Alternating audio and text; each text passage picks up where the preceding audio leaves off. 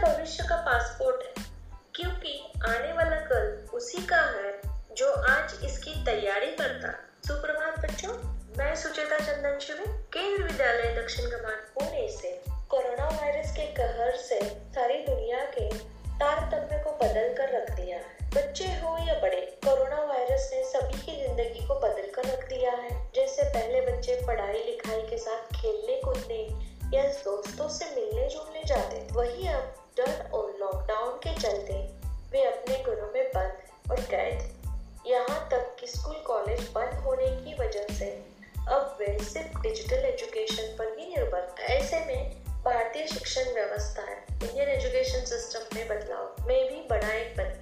देखने को मिला। चाहे प्राइमरी एजुकेशन या हायर सेकेंडरी या यूनिवर्सिटी लेवल की हो, सभी जगह फेरबदल कर दिया है।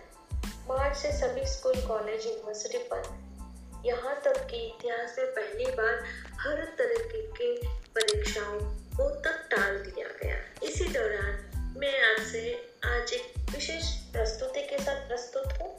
बच्चों, छोटे बच्चों को कहानी सुनना बहुत पसंद जब वे कहानी सुनते हैं तो बच्चों में मूल्यवान सबक पैदा होते हैं। उन्हें दया, ज्ञान, ईमानदार, करुणा और बहुत कुछ सीखने में मदद। जब बच्चे कोई कहानी सुनते हैं तो उन्हें पात्रों कथानक सेटिंग आदि की कल्पना करने के लिए प्रेरित करता है। बच्चों को कहानी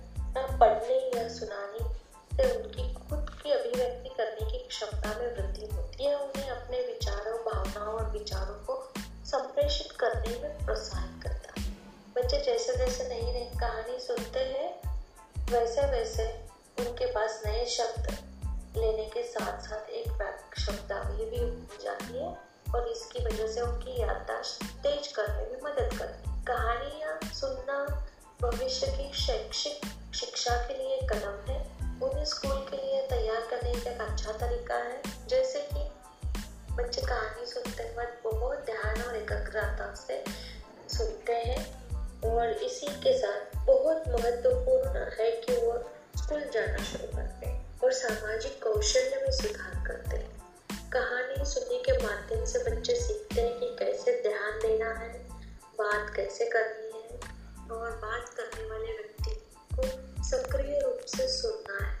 जब वे दूसरे की बात सुनते हैं तो वे अधिक धैर्यवान हो जाते हैं। यह अन्य लोगों के विचारों को और समझने के लिए भी उनकी आँखें खुल जाती प्रत्येक व्यक्ति की राय कैसे भिन्न होती है, ये बच्चे जान लेते हैं। और कहानी सुनना छोटे बच्चों को दुनिया और जीवन के बारे में बहुत कुछ सिखा दे यह उन्हें अद्भुत विचारों और उन चीज़ों को सीखने का भरपूर अवसर दे जिसका हमने पहले कभी सामना नहीं किया।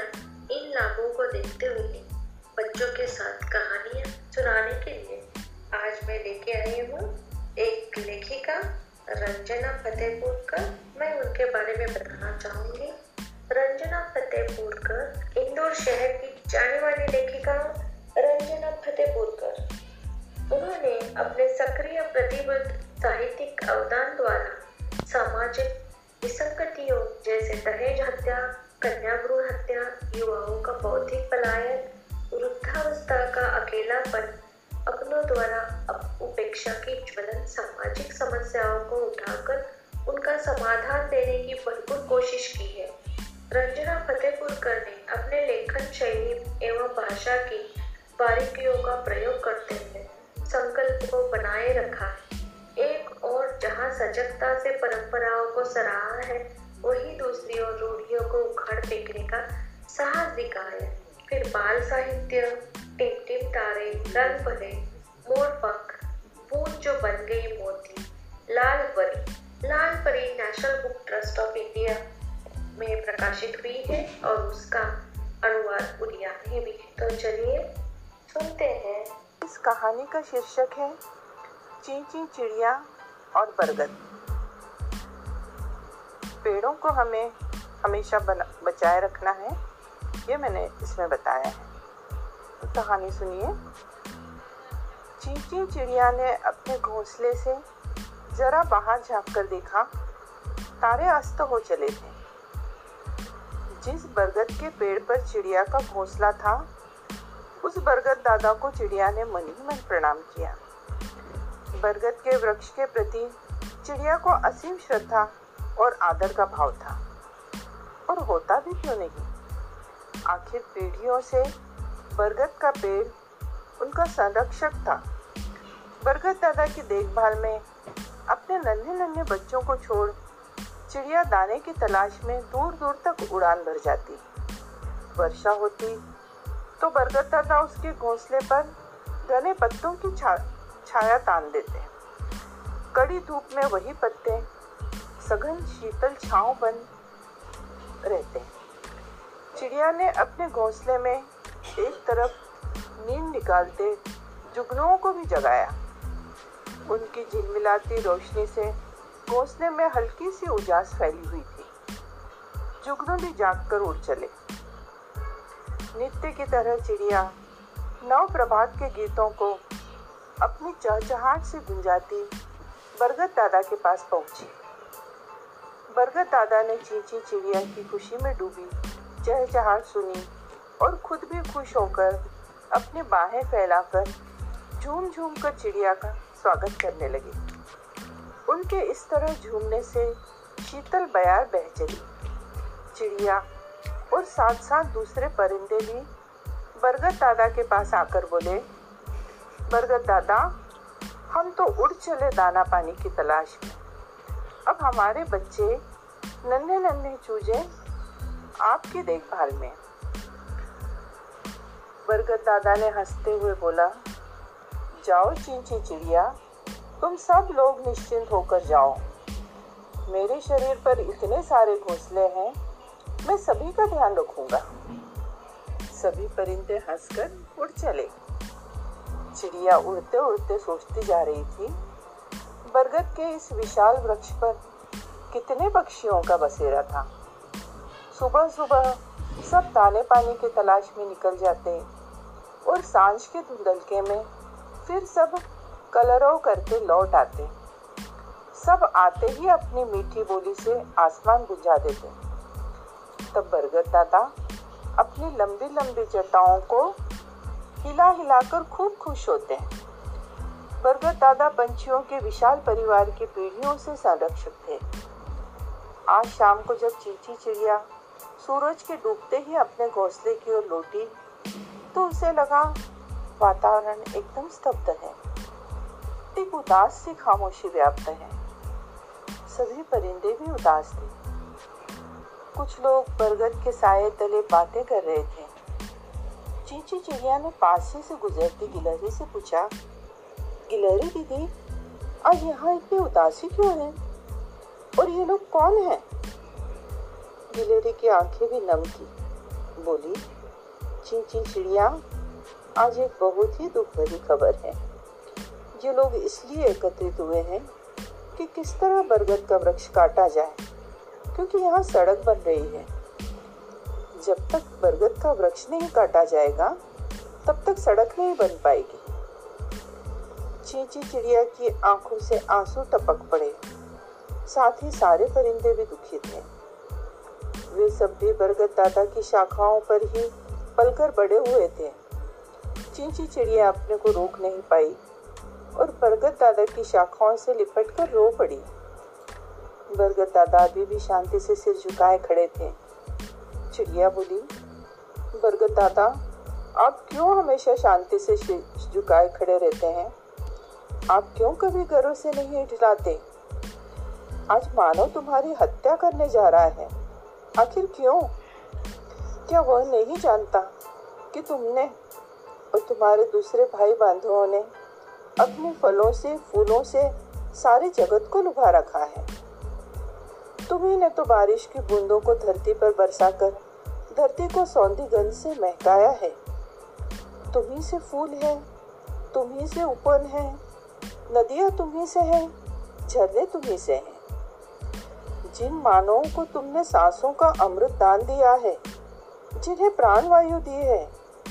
आज वही मानव तुम्हारा जीवन छीनना चाहते हैं। तुम्हें कुल्हाड़ी की घाव देना चाहते हैं, पत्थरों की सौगात देना चाहते हैं।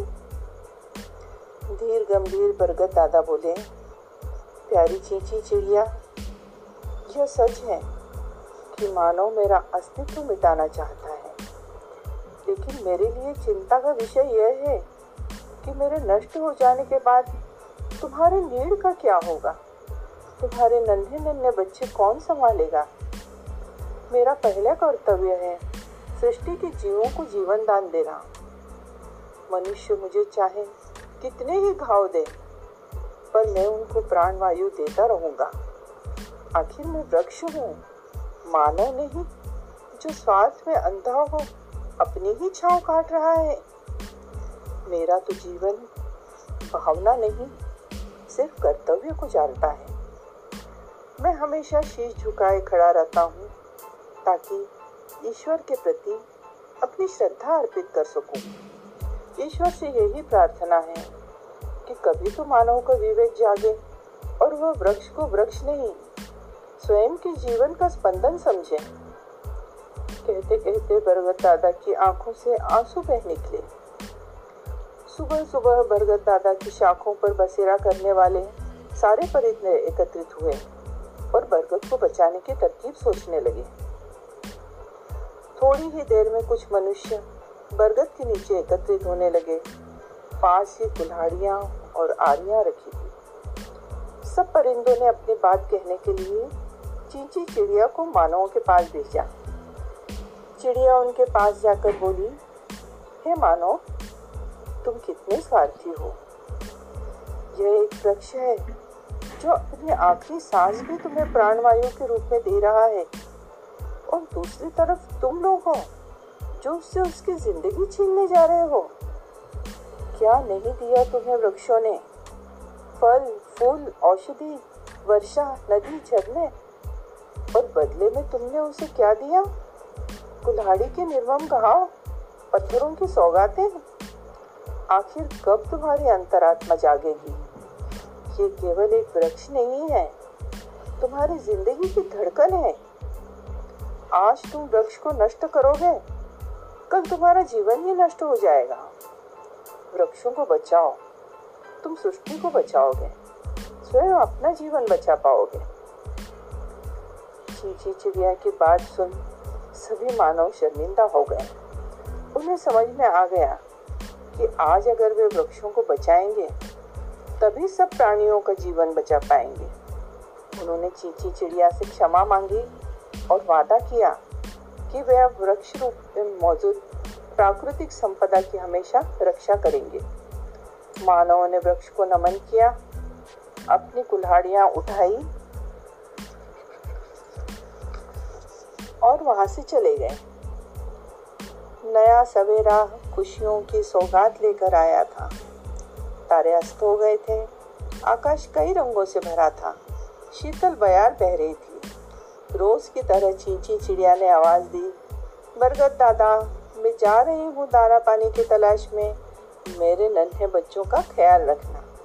और बरगद दादा ने अपनी शाखाओं की पत्तियाँ झुलाकर हँसते हुए कहा, जाओ चींची चिड़िया निश्चिंत होकर जाओ।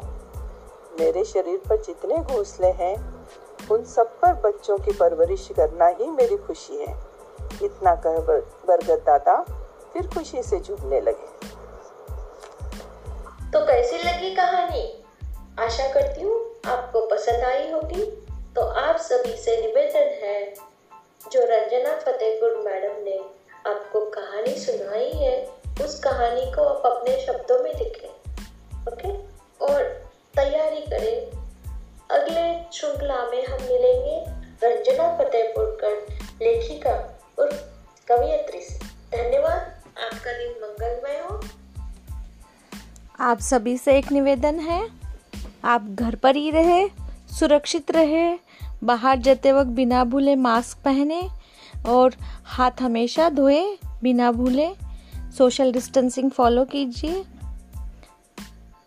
और अगले श्रृंखला में मिलते हैं। धन्यवाद।